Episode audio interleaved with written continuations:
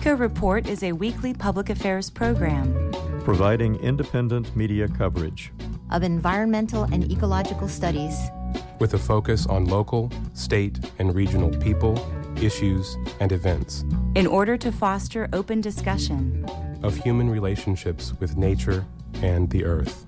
And to encourage you to take personal responsibility for living sustainably in the world. Eco Report is produced by an independent team of volunteers working at the studios of Community Radio WFHB in Bloomington, Indiana. And financially supported by listeners like you.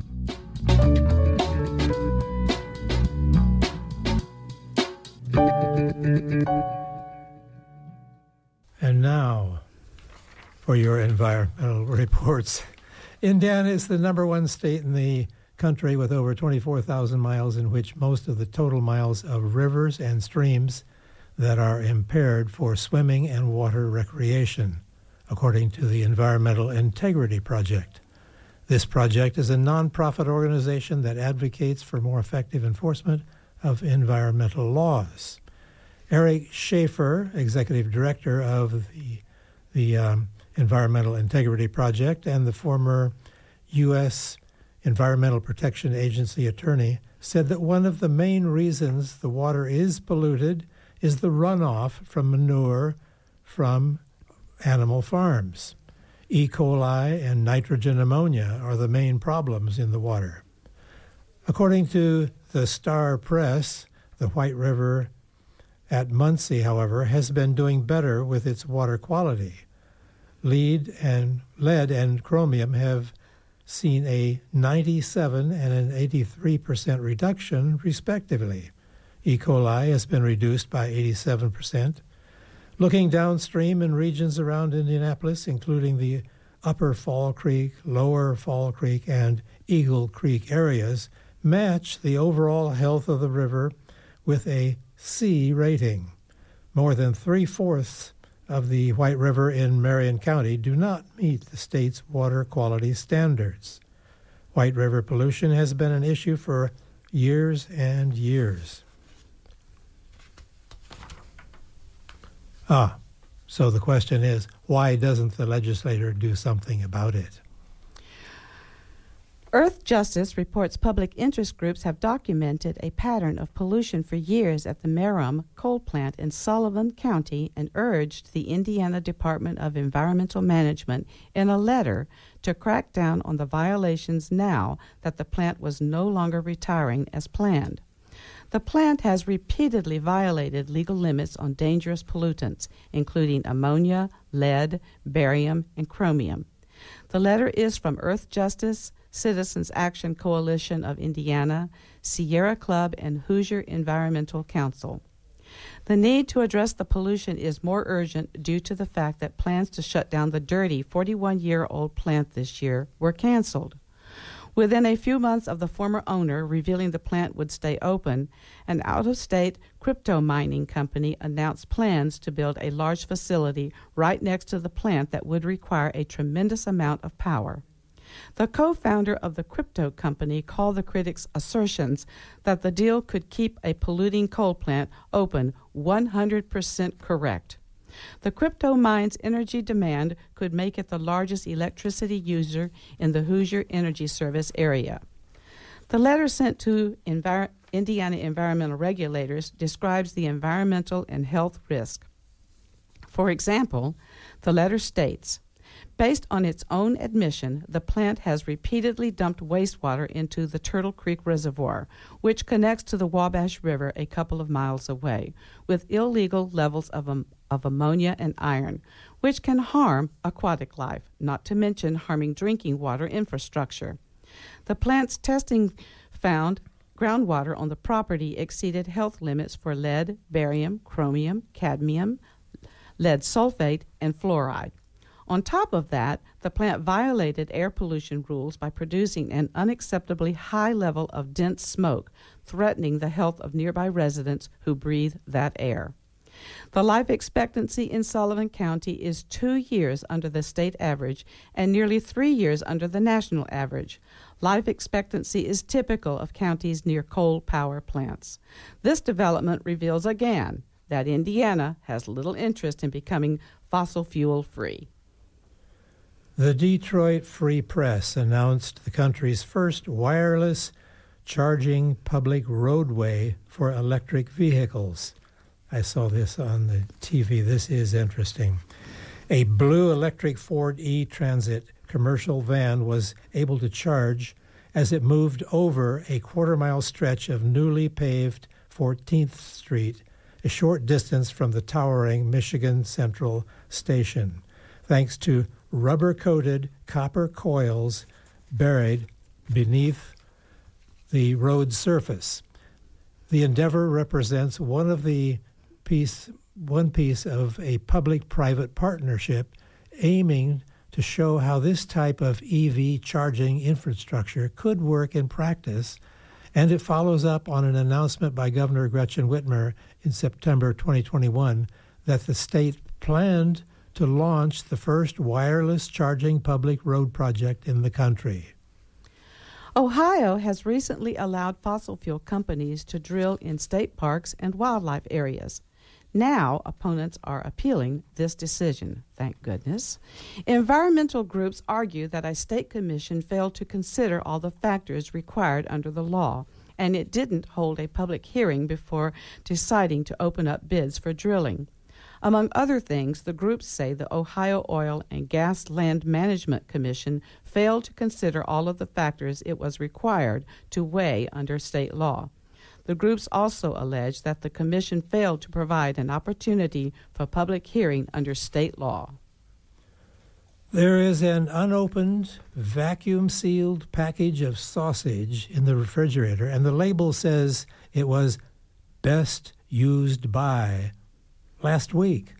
Best by doesn't mean that the sausage is now spoiled or unsafe to eat, but it causes me pause. Date labeling of foodstuffs goes back to the safety scares of the early 20th century. Instances of botulism in canned foods led manufacturers to adopt codes that, codes that they stamped on their packaging to help retailers determine freshness and product quality. In the 1970s, these labels were made, made legible to consumers, but they had little impact on food safety because most issues arise during and after processing and by incorrect storage and handling. A 2020 study found that only 57% of U.S. adults could correct, correctly identify what best if used by and used by, what, what, the, what those mean. Both refer to the manufacturer's estimate of when a project when a product is at peak flavor or quality. Consumers wishing to be safe often throw out perfectly good products. They likely result the, the likely result will be a 12 ounce addition to the 130 billion pounds of food wasted in the United States this year. And we certainly can't afford that with people starving to death. Global warming has increased the speed at which glaciers in Greenland are melting by fivefold over the last 20 years, scientists from the University of Copenhagen reported recently. Greenland's ice melt is of particular concern as the ancient ice sheet holds enough water to raise sea levels by at least 20 feet if it were to melt away entirely. A study of a thousand glaciers in the area showed the rate of melting has entered a new phase over the last two decades. This acceleration should persist because the carbon dioxide content in the air is increasing every year. Only when it only when there is no increase in CO2 can we begin to hope the global warming will stop. Assuming our current trend will continue, there is every reason to anticipate that 50 to 75 percent of the glacial ice on Greenland will eventually melt. And now, we turn to Robert Shull for his interview with local urban forester Haskell Smith. This is Robert Shull reporting for Eco Report on WFHB. Today I'm speaking with urban forester Haskell Smith. Did I get that right? You did? Yep. All right. Urban forester. That's quite a title. How'd you become an urban forester? and and what personal characteristics need do you have to have to be a good urban forester? Well, personally, I think uh, kind of I got luck of the draw to an extent, but I did work pretty hard for the uh, 10 years I've worked for the city to move up into this position. Uh, definitely have to have an appreciation and a love for trees and nature and everything kind of involved that goes into tree work. Um, and then I had that little bit of luck being in the right place at the right time. So, what what would you say your relationship to trees is? Um, Do you hug them? I, you know, I try to manage them, I guess. Uh, protection, I, try to do what's best for them uh, in the sen- in the urban sense uh, for my position. I mean, do you consider them your friends? They they need protection. I mean, they absolutely do need protection. I, I guess I look at them as um, kind of a piece of our infrastructure for urban society. All right. And so, what's your vision for Bloomington with regard to trees?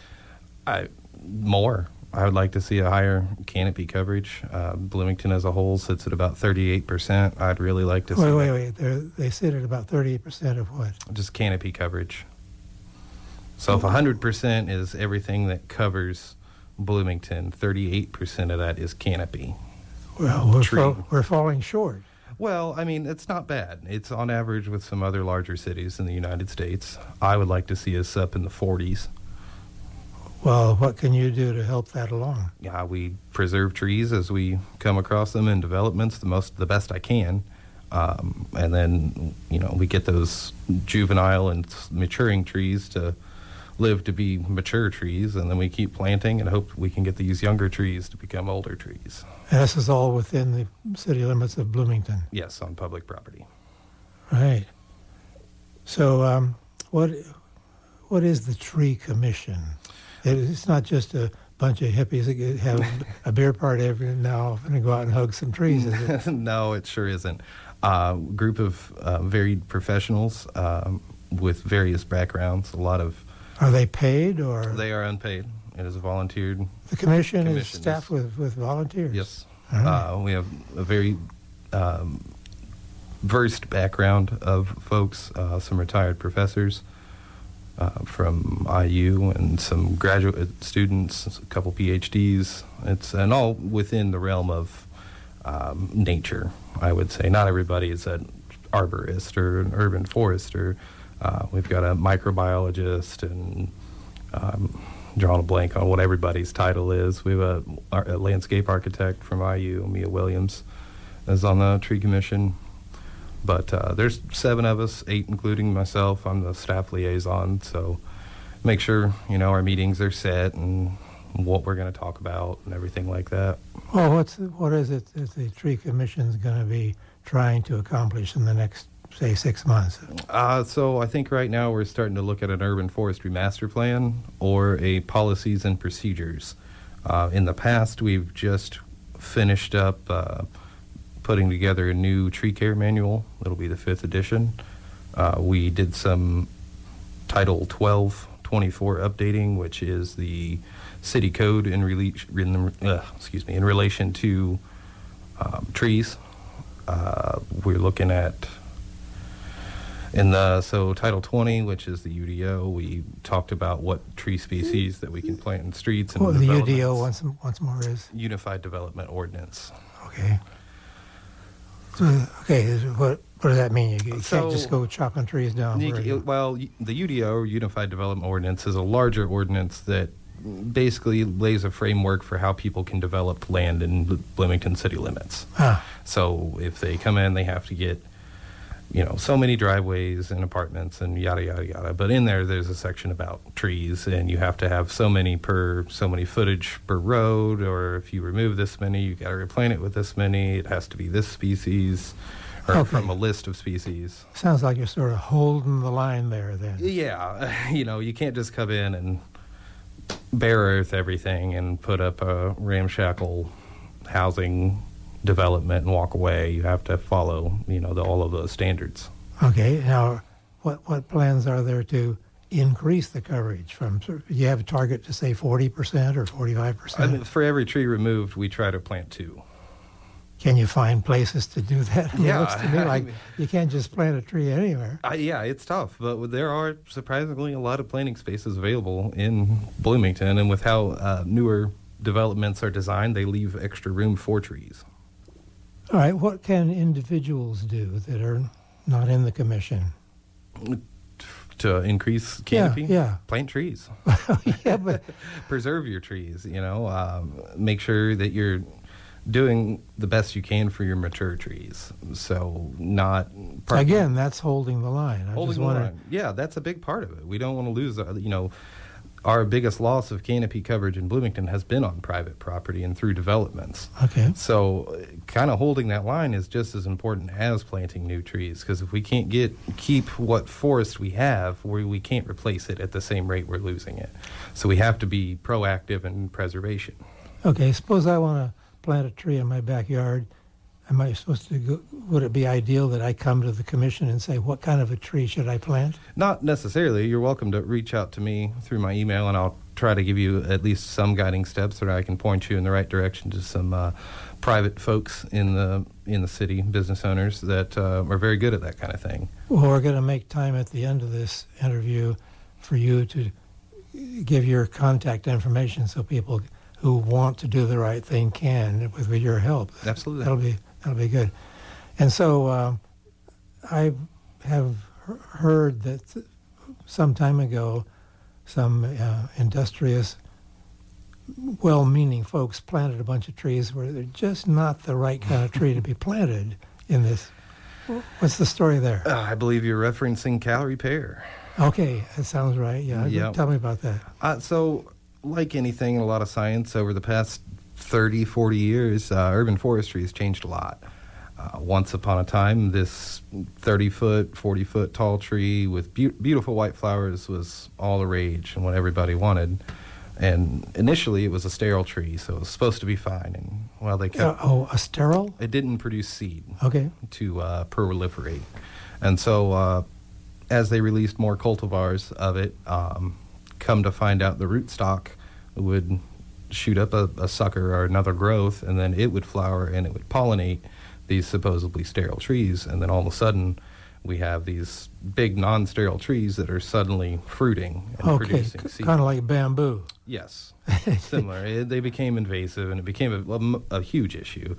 Um, but yeah, at the time they, you know, couldn't see the forest for the trees. You know, Uh, so and we're trying to do the best we can to keep up with it currently, and we're removing them as fast as we can. But it is a long. Uh, we had 1,270 odd when I became urban forester. and- 700 1270 i think is about the number we had that you wanted to get rid of. that we current i mean we have about 1100 left so and i took over in august of last year we've removed down to about 1125 i think Right. so it's in the process we've got nearly all of our park properties free of planted Callery pear now there's still some escaped that we have to go back and chop that are you know about an inch around and they're still coming up because once those seeds get into the Ah, seed bank Yeah.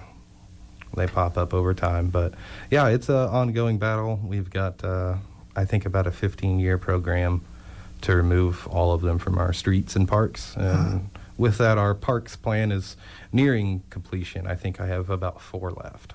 Well, you sound pretty optimistic about the way things are going. Is there parts of your job that you get frustrated over? Oh, absolutely. But the way I look at it is I I fight two battles. I fight battles that I know I can win and I fight the battles that I can't afford to lose. And something like Callery pear is one that I feel like we can't afford to lose, but I'm optimistic in the long run we can turn the tide on it. Is the city council pretty pro tree? in in my experience, it seems that way. They keep giving me a budget every year, and um, I've you know received good uh, will for all the projects we've done. But I've not actually had a lot of interaction with the city council personally. I've only been in this position about a year and a half now. Okay, okay. So, what do you see in the long run uh, for your career? I try to stay, you know, three to five. Don't get too carried away on how much the future brings, but uh, hoping that we can keep you know, keep on keeping on. We got about uh, 800 trees in the ground this year. I'm looking at a similar number next year. Um, okay, no, I mean as a career path, uh, uh, you you feel you are there now. You are where you belong. Oh, I'm I'm at the top of my ladder. Yeah. I feel like um, I'm very happy with what I do, um, and I really enjoy the you know tree work. I definitely don't miss running the chainsaw when it's 100 degrees, but I do miss being out uh, doing some planting here and there. I got to do some earlier this week. We had a volunteer planting through the Tree Steward program. Well, now if somebody got to know you and thought, "Man, I'd love to do what he's doing," what would you advise them, a young person? Well, had I known back when I was 18, I would have went to Purdue and got a you know a degree in urban forestry. Purdue offers ah. those for or even just a forestry degree, yeah. something related in there, environmental sciences, something. Um, go that route. Find a job in tree work. Do the work. You think, I, I think that's think job prospects are fairly good. I think arboriculture is becoming a more and more well-known um, job opportunity in cities. Well, I'm going to give you an opportunity now to tell everybody your contact information so that if they, they want to, uh, or some advice on chopping down or planting trees or a career path, they can get in touch with you. Sure thing. I'm Haskell Smith. Um, you can reach me by phone at 812 349 3716. Uh, my email is smithh at bloomington.in.gov. Again, S M I T H H at bloomington.in.gov. No, that's that's all for today. Then all right. all for this this program. Yeah. Well, thanks hey, for having me, Haskell, and that's H A S K E L L. Yep. Haskell, we certainly appreciate you coming in and sharing your expertise. Yeah, happy to be here. Thank you. Right. This is in nature.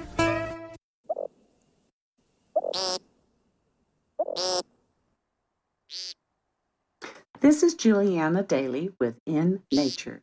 Today we are going to learn about the American woodcock, an endangered species sometimes referred to as the timber doodle, the bog sucker, the hokum poke, and the Labrador twister.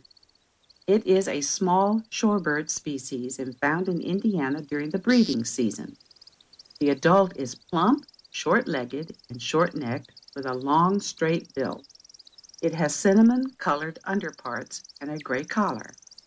Woodcocks walk slowly along the forest floor, probing the soil with its long bill in search of earthworms. It is hard to find except in the springtime at dawn or dusk, when the males show off for females by giving loud nasal calls and performing dazzling aerial displays. The male display is called the sky dance. After the male makes a buzzy, nasally call, he flies upward in a wide spiral. As he gets higher, his wings start to twitter. Then he zigzags back down, chirping as he goes, and lands, hopefully, near a female. The woodcock nest is on the ground with leaf and twig litter. The female lays one to five eggs that are grayish orange with brown splotches. Males give no parental care. The American woodcock population has been declining because of hunting, habitat loss, and pesticides. Their heavy diet makes them vulnerable to poisoning by lead, cadmium, and other heavy metals. Preserving their habitat is necessary to prevent population declines.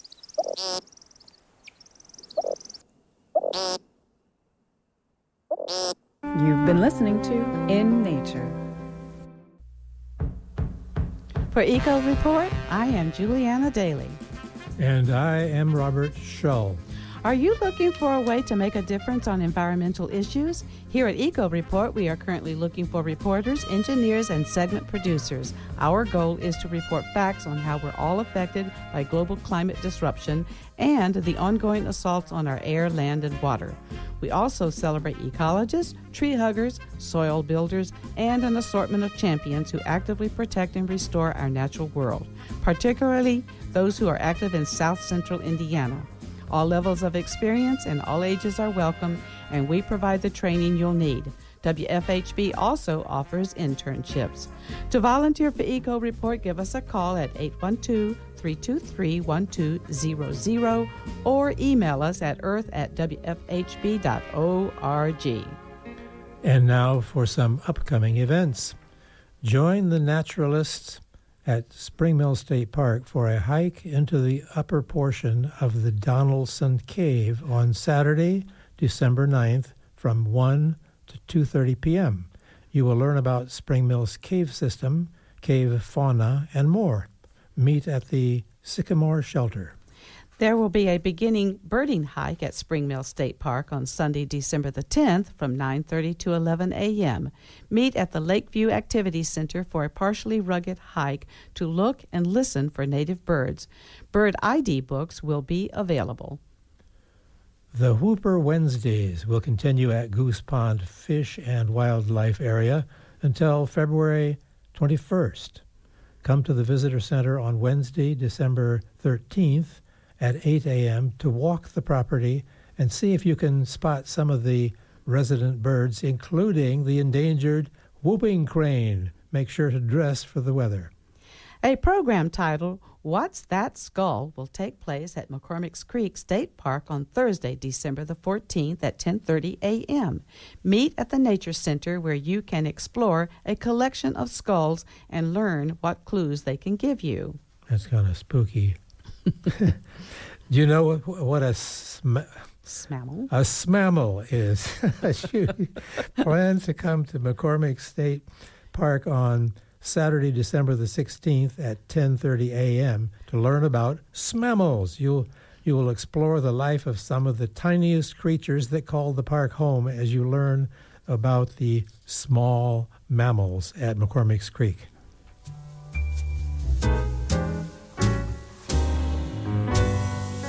And that wraps up our show for this week. Eco Report is brought to you in part by MPI Solar, a Bloomington business specializing in solar hot water, solar electricity, and solar hot air systems. MPI Solar designs and installs solar power generation systems that encourage independence and individual responsibility. Found locally at 812 334 4003 and on the web at mpisolarenergy.com. This week's headlines were written by Norm Holy. Holy and Juliana Daly. Today's news feature was produced by me, Robert Shull, and edited by Noel Husky Schneider. Juliana Daly assembled the script, which was edited by Zero Rose. Juliana Daly compiled our events calendar.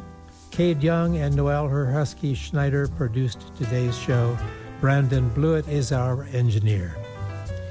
For WFHB, I'm Juliana Daly.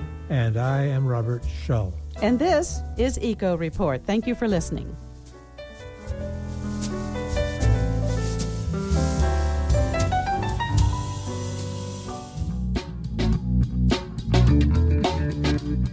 You've been listening to the Eco Report, a volunteer powered production of Community Radio WFHB in Bloomington, Indiana. Available for download and podcast at news.wfhb.org. Eco Report is your independent, ecologically inspired news source. For South Central Indiana. Bringing you news that the Earth wants you to hear. Send your comments, suggestions, and story ideas directly to the Eco Report staff.